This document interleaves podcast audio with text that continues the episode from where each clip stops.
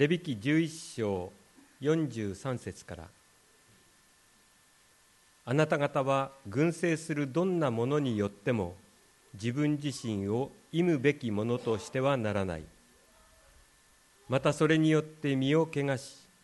それによって汚れたものとなってはならない。私はあなた方の神主であるからだ。あなた方は自分の身を性別し聖なるものとなりなさい。私が聖であるから。地を這う。いかなる群生する者によっても自分自身を汚してはならない。私はあなた方の神となるためにあなた方をエジプトの地から導き出した主であるから。あなた方は聖なるものとなりなさい。私が聖であるから。そこより4ページぐらい後ろに13章43節から46節までお呼びいたします。13章43節。祭司は彼を調べる。もしその頭のハゲあるいは額のハゲにある幹部の腫れ物が体の皮膚にあるサラートに見られるような赤みがかった白色であれば彼はサラートのものであって汚れている。祭司は彼を確かに汚れていると宣言する。その幹部が頭にあるからである。幹部のあるそのサラートのものは自分の衣服を引き裂きその髪の毛を乱しその口ひげを覆って汚れている汚れていると叫ばなければならない。その幹部が彼にある間中彼は汚れている。彼は汚れているので一人で住みその住まいは宿営の外でなければならない。聖なるものとされると題しましてレビキ11章から15節までの公開を高橋先生にお願いいたします。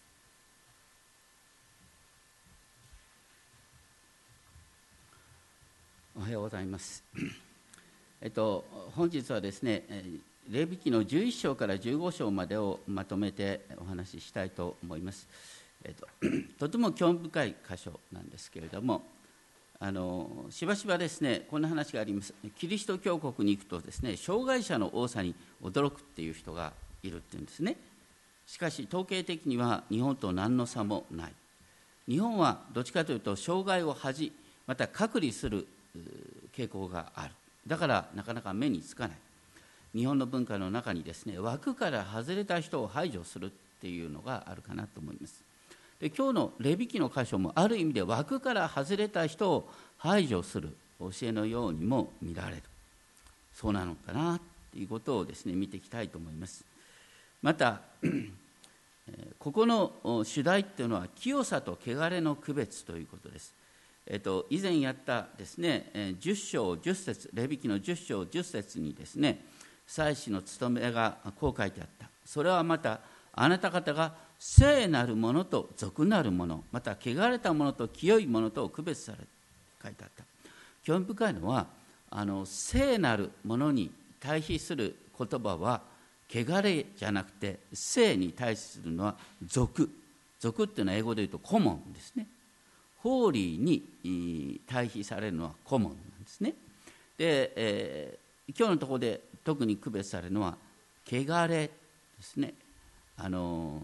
インピュアとも言われますけれどもそれと清いピュアとの区別。その基準が書いてあるということです。で、えまず11章で興味深いのはねあの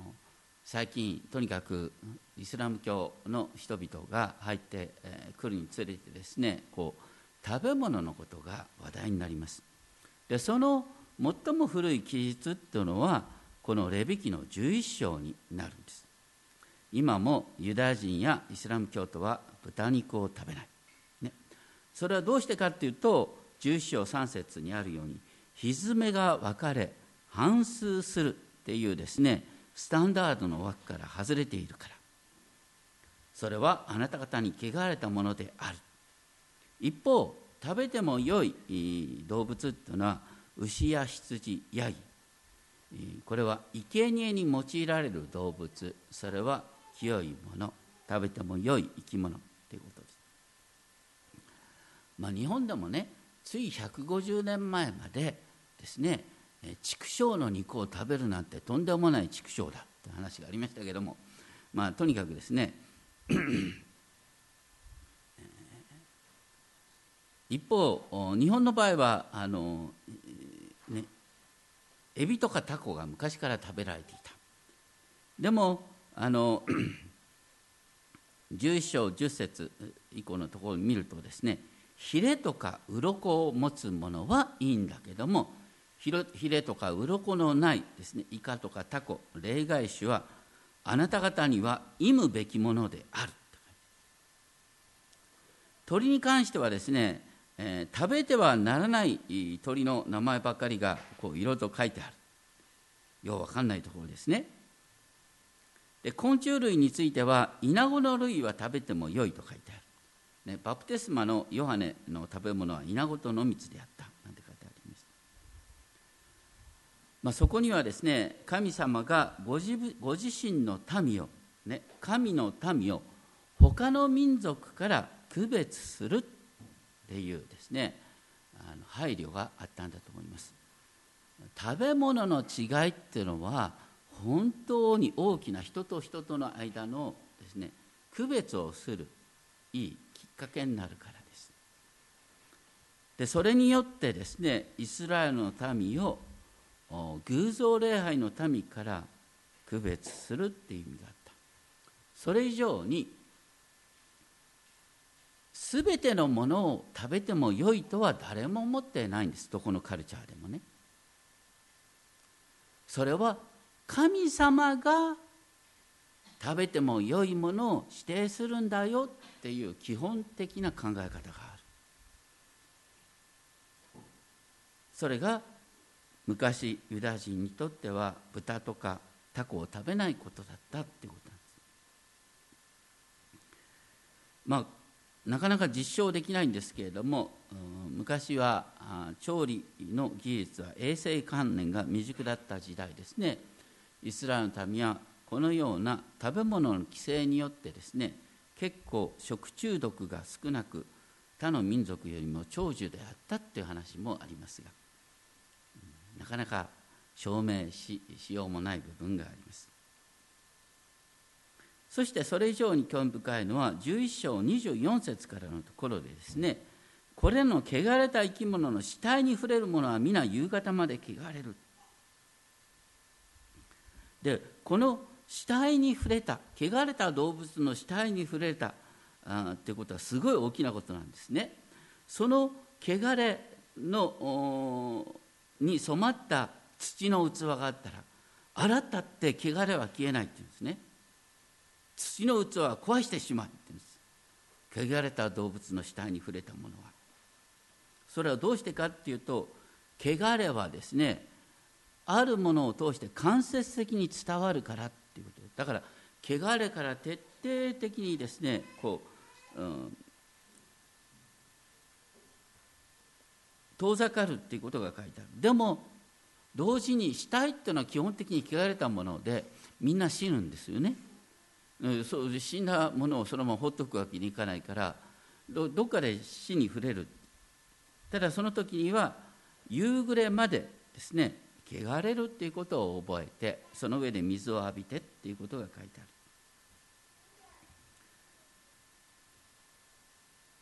ですから死に近い状態から今日距離を置くっていう意味もあったのかな。なかなか分からないところですが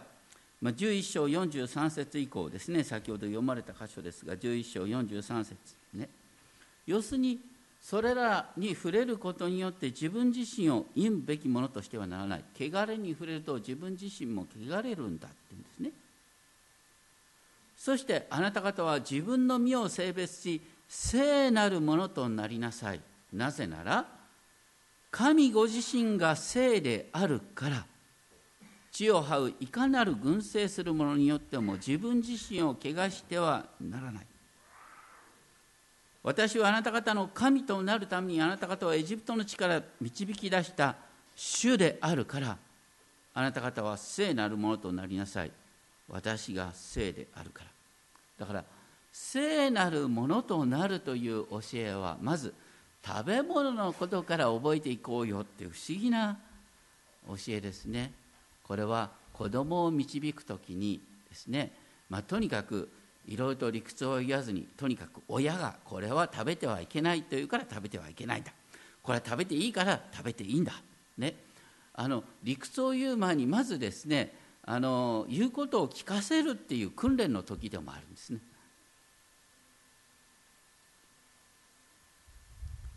でそれにしてもですねあのこのさっき言ったように清いっていうと清いっていうのは英語で言うとクリーンですね。聖っていうと英語で言うとホーリーですね。これはヘブル語でも全く違った言葉の概念なんです。だから清さと聖ってあのね、えー、ひらがなの清さと漢字の聖清さっていうのは似ているんですけれども実は概念的には違ってるんだっていう不思議なことなんです。まあ、ですからそれを通してですねまずいわゆる動物食べ物の清さを覚えることからですねそこから始まって次に道徳的な清さの話に行くというですね不思議な展開になっているんです。ただですねこの食べ物の規定っていうのは福音をですね神の民の枠を違法人に広げようとした時に何よりも大きな困難になりました。だってですよ。ついこの前までイカとかさ食べててあ美味しいな、ね、エビも美味しいな。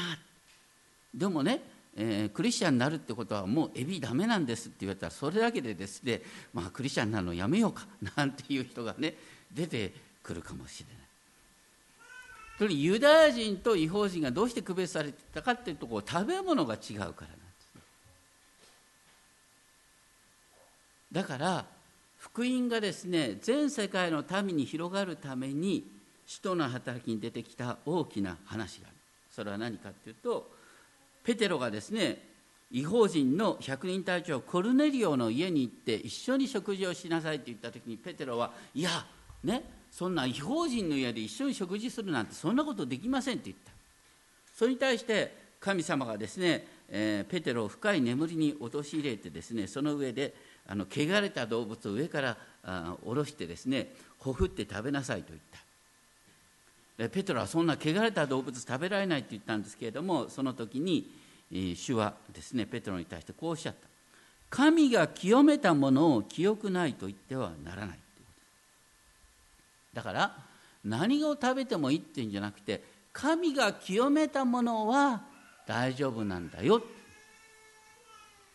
だ神が清めた動物の範囲はどこになるのかっていうのはそれはなかなか教会としては言いにくいところですね。それはそれぞれが判断すべきことなのかもしれませんでもとにかく何を食べてもいいって話じゃなくて神が清めたものを清いと言いましょうということなんです。で12章から不思議な記述が出てくる12章から出産に伴う出血のからの清めの祈祷がある。であの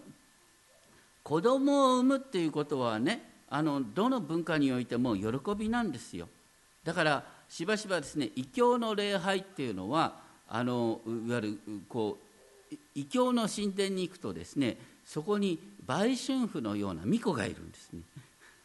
だからあの異教の偶像礼拝とセックスっていうのは結構セットになってた。それはですね性の交わりっていうのが要するにたくさん子供が生まれるっていうね祝福の印として見られたから。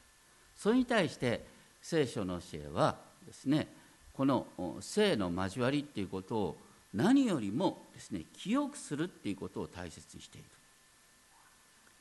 そして、えー、出産というのは女性にとって大きな誇りですね。喜びです。それに対して、えー、あの無制限に喜ぶことによって何になるかというと要するにあなたと似たダメな人間が広がっていくと。ごめんなさい。だからね出産の時に一度謙遜になるという意味を込めてですね出産の際にですね清めの期間がある男子を出産した場合は7日間の清め。女子を出産した場合は14日間。どうして女子は2番になるのかよく分かんない。ね。そしてその後ですね男子を出産した場合は33日間ですね、えー、こもっているということですね。だから出産した場合は40日間ですね女性は外に出てはいけないってことになってたんです、えー、男子を出産した場合は40日間。女子を出産した場合80日間。これはねあの面白いこととだからそれを通してね、えー、こう女性は一方的にそれは喜びの時じゃなくて神様の前に謙遜になってそして一度清めの生贄を捧げてから社会に出るんだよっていうことだった。それは女性を謙遜にするっていうことと同時にですね、えー、産後のですね、えー、こう日立ちを守るっていう意味もあったのかなと思います。あの僕の誕生はちなみに3月31日なんね、北海道の春っていうのは短いんです。だからあ僕の母はですね私を出産して大変な難産だったんですけどもね、えー、大変な出血を伴うですね難産だったんですけどもしばらくしてすぐに働く必要があった。おかげで僕はこのように不安定になってしまった。ね、40日間僕がですね本当に母の懐で安らいでした人はもうちょっと安定的になったのかもしれないと。まあ言い訳ですが。とにかくですねこれは母にとってもとってもつらいことだったんです。だからこの出産のですね40日間こもるっていうのは本当に女性を守るっていう意味もあったのかなと思います。とにかく出産の後にですね罪のための生贄が必要だって書いてあるのは本当不思議ですけれども罪のための生贄っていうのはね罪を犯したっていうよりは汚れてる状態から清い状態に移るためにこの罪のための生贄が必要なんだよってだから清めのための生贄なんですね。そして12、えーとちょっと飛びますが12章の教えは15章とセットになってるんですね。15章はちょっと飛びますけれども男性の性器からの漏出による汚れの清めまた性を漏らす場合の汚れと清め16節。また15章の18節、えーと、男女のセックスをした場合の汚れ、ね、とにかくですね性の交わりをある種の汚れと見ることによってですねそれをあの無軌道にですねあの認めないっていうことがありました。とにかく漏出をやむ者に関しては15章12節以降面白い。15章12節。漏出をやむ者が触った土の器は壊さなければいけない。これもね汚れた人が触った土の器は壊さなければならないって書いてあるんですね。だから15章21節ねいわゆる長血を患った女っていうのね長血を患った女が、ね、床に触れる者は誰でもその衣服を洗い水を浴びなければだから長中を患った女が歩いた後はですね 歩けないって話になっちゃうんですね。で その女の座る全てのものは汚れる。これらのものに触る者は誰でも汚れる。だから死体に対する汚れと同じことがあのここに書いてある、まあ、そのようなことによってですねいわゆる、うん、汚れ、えー、そのだから生を流すとか血を流すっていうことの中に命を削るっていう意味がある。だから命を削るものを汚れと見る。それからあ男女のセックスこれも汚れと見る一種の汚れと見る。これはあの無制限にいいとはしないということですね。そういうことを通してですねあの当時の多産豊穣の文化からこう区別させようとしたっていうのがある。でも不思議にね、えイエス様が12年間長血を患った女を癒された。その時に長血を患った女はイエス様の衣に触れるだけで癒された、ね、だからそこに書いてあるのはイエスあの普通だったら汚れは汚れたものに触れるだけで間接的に伝わるんだけどもイエス様に触れる触れると立ちどころに汚れが清められるということでイエス様のもう圧倒的な力イエス様の清さは汚れを飲み込むんだよっていうことがこう書いてあるんです。だこれらを通してイエス様がいかに素晴らしい方かこう清い方かっていうことが書いてある。大切なのは今のね私たちにとって何よりも大切なのは汚れから身を避けるっていうよりもイエス様の清さに触れ続けるっていうことなのかなと思いますそしてレビキ13章14章はですねいわゆるこの新海約聖書の第版に移る時に何よりもけんけんがくがくの議論があってね、えー、学者たちが迷ったこと。でこれがまあ新共同訳なんかとの一番大きな差になっているのはあの第3版では「ラオ」と訳されていた箇所を「ザラート」って訳しないザラートってこれは訳じゃないだろう。ね。ヘブル語そのまま。こう困っちゃったな。ね、えー、どうしてあえてですねヘブル語原文そのまま使ったかというとそれはやっぱり医学的にどう考えても雷病の枠にははまらないからなんですね。でその基本的な症状に関しては13章3節に書いてある。13章3節。その幹部の毛が白く変わりその幹部がその体の皮膚よりも深く見えているならそれはザラートの幹部である。祭司はそれを調べ彼を汚れていると宣言す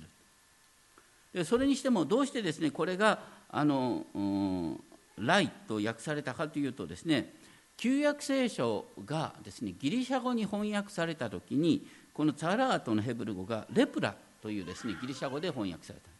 レプラのギリシャ語はねあの英語にするとレプロスということで雷病ということなんですね。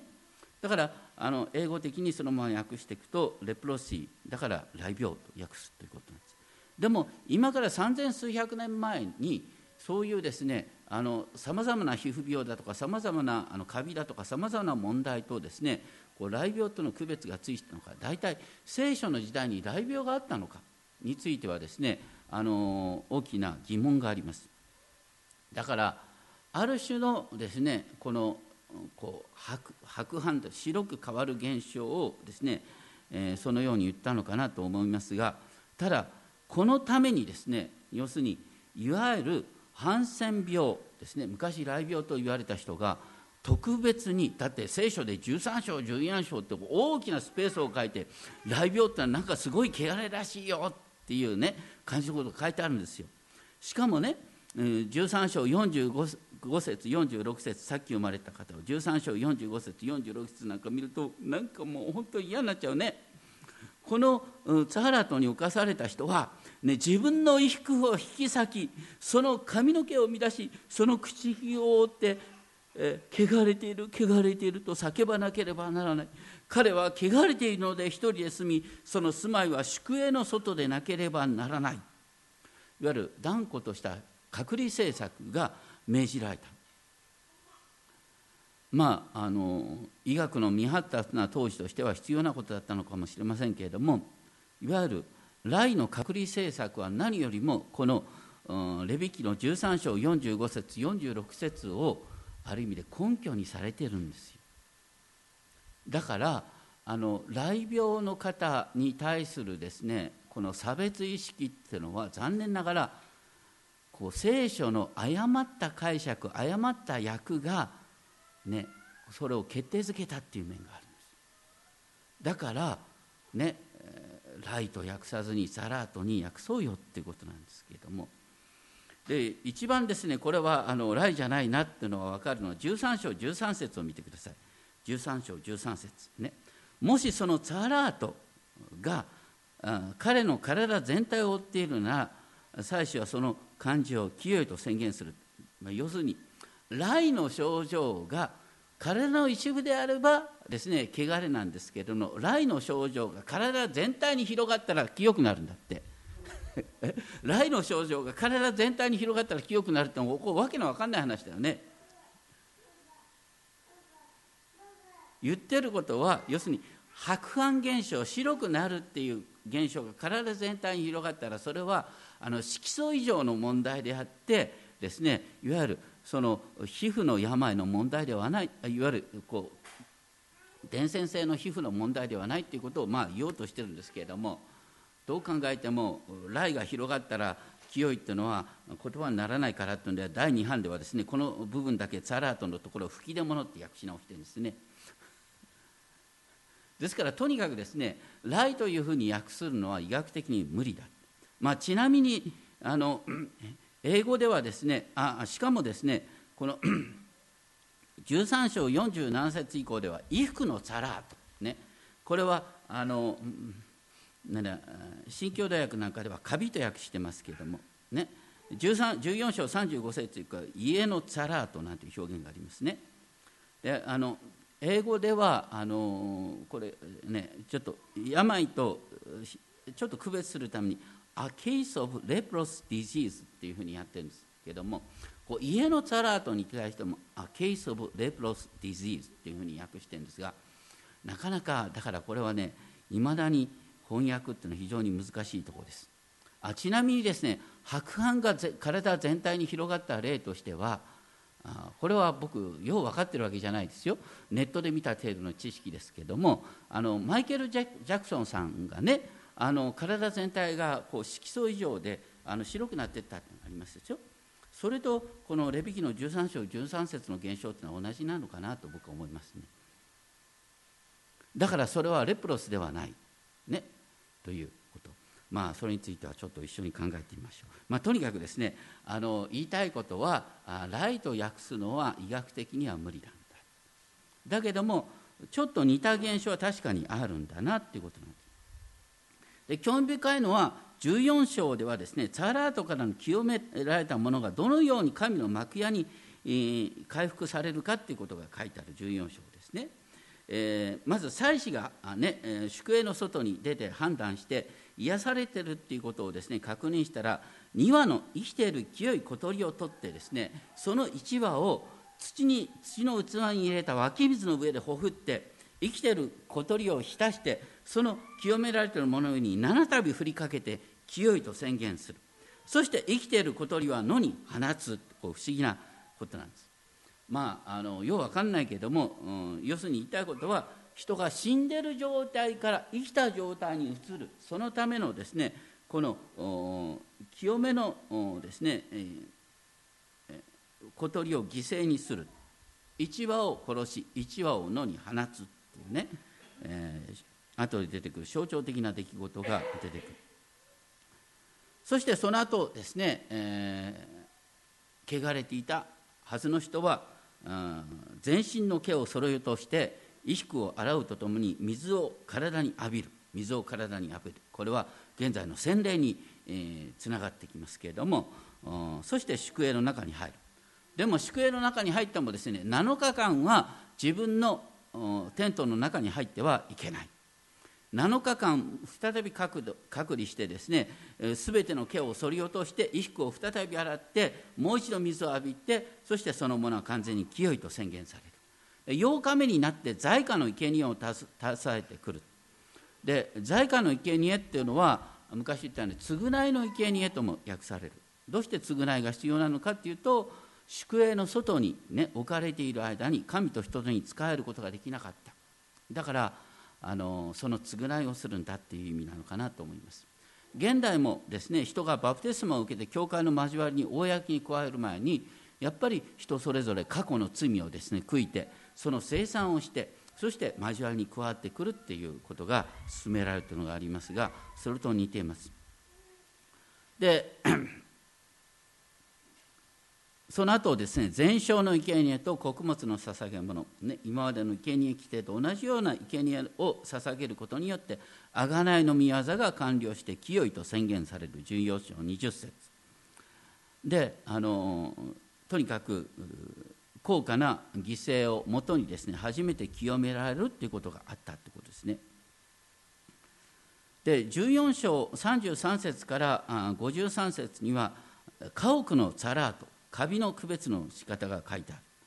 えー、緑緑がかった赤みを帯びたくぼくぼみがあってそれが妻子がツァラートと判断したらその幹部の部分を完全に除去するとか書いてある。興味深いのは14章46節で、ね、その汚れているはずのですねチャラートに侵された家に入った人はですねそこですぐに伝染するとは書いてないんです。46節を見ると夕方まで汚れている。汚れるとしか記されていない。ですからチャラートの感染力が問題にされているわけではないということ。です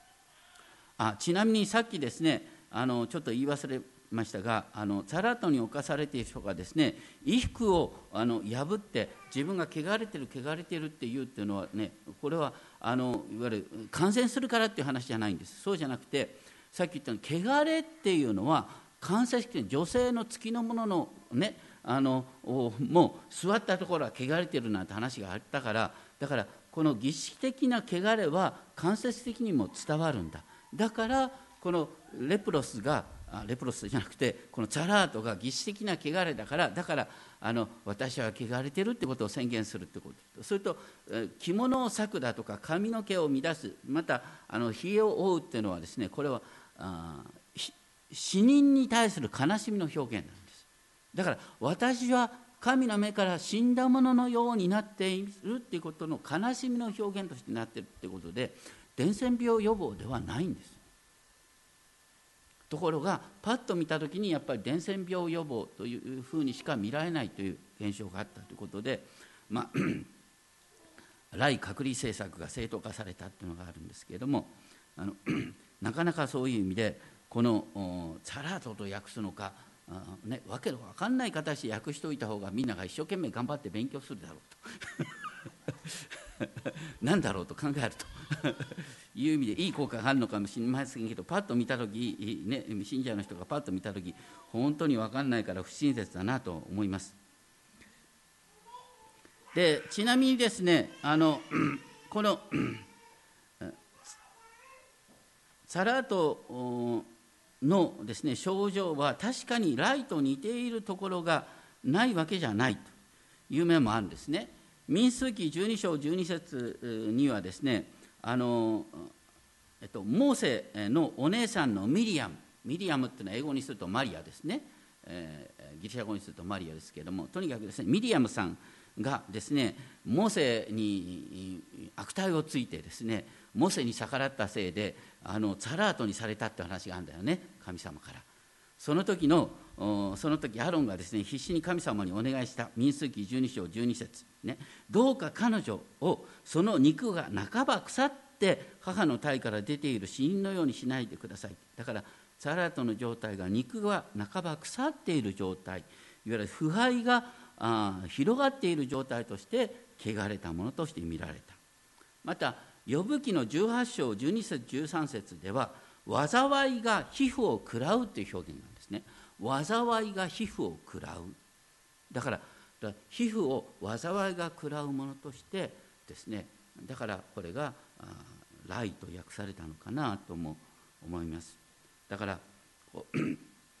当時としては確かに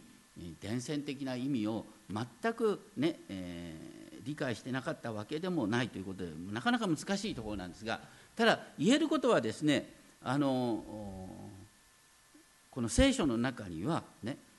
伝染性っていうよりはとにかくこの汚れの一種として書いてあるところですね。で大切なのは汚れから清めに移るっていうですねプロセスのことがよく書いてあるそれ14章にですね。で汚れから清めに移るっていうのはねあの聖書の旧約聖書の枠からするとですね、えー、例えば日本人である韓国人であるっていうことはですねあのこのですねサラートに侵された人よりも希望のない状態だったんですよ。だってサラートに侵された人は癒されたらすぐ戻ることができるんだよ。だけど日本人韓国人はそのままではですね神のために入れないはずだったんだ。それをパウロはこう言ってますよね。パウロはですねあのエペソ2章の11節12節を見るとですねあなた方違法人は肉においては違法人でした。無活霊の人々と呼ばれていてイスラエルの国から除外され約束の契約についた他国人でありこの世にあっては望みもなく神もない人たちでした。私たちは望みのない人だったんです。無活霊の汚れた望みのない人間だった。無活霊の汚れていった私たちがどうして清められたかというとイエス様の尊い犠牲の地によって清められたということです。だから私たちもある意味でこのチャラートに侵されていると同じようにそれよりもはるかに望みのない状態だった。神の民なんか全然なれるっていうですね可能性はなかったんだ。しかし私たちが神の憐れみによって清いものとされて交わりの中に入れられるっていうことを教える前提としていわゆるチャラートの汚れの話が出てきたあなたは実はこのチャラータよりも望みのない状態だったんだよっていうことをですね、えー、教えるための前提として書いてあったのかなと思います。まあ、ちなみにあの、ねえーと、じゃああの違法人はですねあの昔絶対神の民になることはできなかったかというとそれはなる道はあったんですね。ユダヤ人になったらよかったユダヤ人どうやってなるかというと割礼を受けるということと何よりも食べ物の規定を守るということを約束しないとユダヤ人になれなかった。今もそうです。豚タコを絶対食べない。エビも絶対食べない、ね、あの、うん、レアのステーキは絶対食べないとかですね。いろんなことを約束できないとですねこう神の民になれない。その話をだからパウロはイエス様を信じるだけでそのまで神の民となれるんだよっていうふうに言った。これがキリスト教革命なんです。どちらにしてもですねこのレビから見ていくと本当に神様は私たちに何が清くて何が汚れているかっていうのを理屈を超えてただ神の教えを守ることを実践してごらんなさいと訳も分からずに従えっていうことを言われてる、まあ、これはね信仰の基本なんです。訳も分からずに従うべきところが残念ながらあるんですね。でだんだんだんだんこう考えていくっていうのはいいんですけれどもまず従うという気持ちを持ってその上で考えるということが大切なのかなと思います。それともう一つはこのあのツァラートの話ですけれどもね基本的にイエス様はこのツァラートの人に触れたんです。普通はね触れちゃいけなかった。触れることによって触れた途端にですね、えー、その人がこう即時に癒されたっていうことなんです。この汚れと清さの区別、ね、清さっていうのはさっき言ったホーリーとは別なんですけれどもでもホーリーになるための前提として神の聖なる空間に入れられるための前提としてこの汚れと清さっていうことが書いてあった。で汚れと清さの説明についてですね最近の学者はこういうことを言うんですけれども何かっていうとですね汚れっていうことの中に神様から遠ざかるっていう神様から遠ざかる死っていうのは神から遠い遠い状態なんですね。それからセックスも神から遠い状態だ神はセックスがないんですよね。だから死もないんです。だからあそれがで神の領域に近づく時にその死の問題とそれとセックスの問題から自由になる。っていうのがあったんじゃないかっていう解説があります。でそれもあの基本的にですねイエス様の御業っていうのはこれイエス様がもたらした最大の変化っていうのは死に対する勝利でしょ？イエス様は死に打ち勝った。イエス様がなさった最大のことはまた結婚関係を清めたっていうことがありますね、まあ、そういうことを通してですね、えー、実はイエス様に結びつくことによって全ての汚れから自由にされるっていうプロセスは踏まれるんだっていうことを覚えたいと思います。イエス様に結びつくということでですねあの一曲みんなと共に味わってみたい曲があるんですが「主よ人の望みの喜びよ」っていうねあのこれこれを聞くとよく分かりますよね「主よ人の望みの喜びよ」ってどういう始まりになってるのかと。バッハがこれもともとカンタートとして書いた。んですね。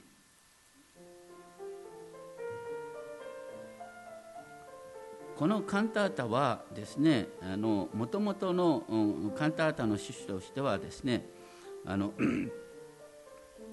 私たちが心と口と行いと生き様においてイエス様が主であることを告白しましょう。どんなに状況が悪くなってもですねイエス様は私の主ですと告白し続けましょうという歌詞なんです。そして、えー、それはあですねこのもともと賛美歌として歌われてた歌詞っていうのはイエス様への愛の告白なんです。イエス様への愛の告白をすることによって私たちは清められていくんだよっていうことなんです。私たちは聖霊様を受けることによって神の前に清くされていく。だから私たちは大切なのはですねこの世の汚れからあ距離を置くっていう以上にいつでもどこでもイエス様こそ私の救い主だっていうことを告白するんだっていうことを覚えたいと思います。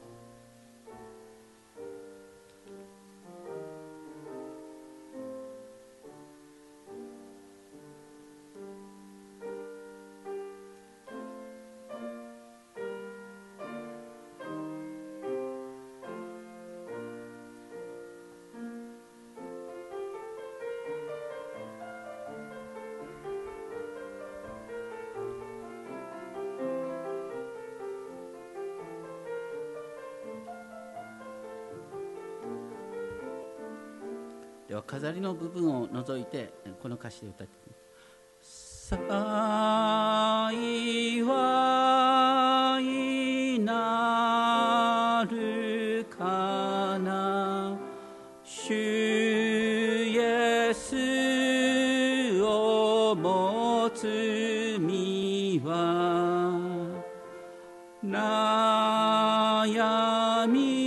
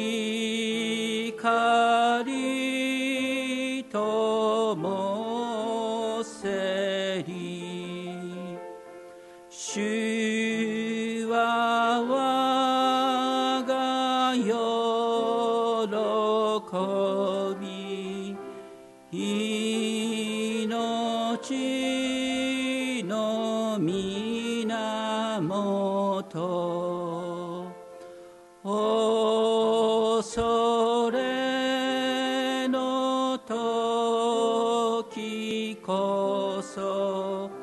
力を賜る。主こそ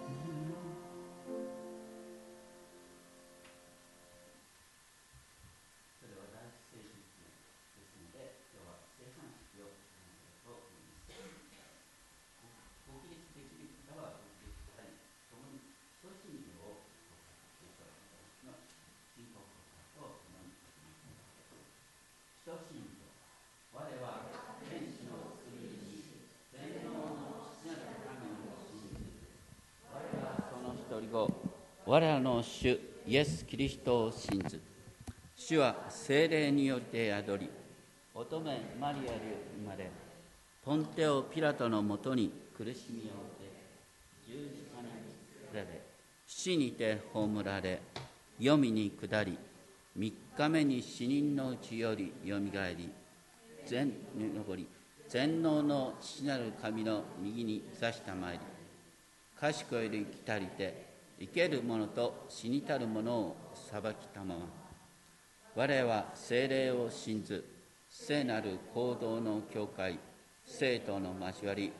罪の許し体のよみがえり常しえの命を信ず。アーメン。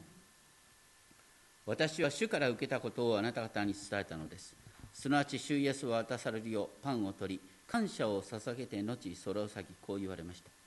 これはあなた方のための私の体です。私を覚えてこれを行いなさい。夕食の後杯をも同じようにして言われました。この杯は私の血による新しい契約です。これを飲むために私を覚えてこれを行いなさい。ですからあなた方はこのパンを食べこの杯を飲むたびに主が来られるまで主の死を告げ知らせるのです。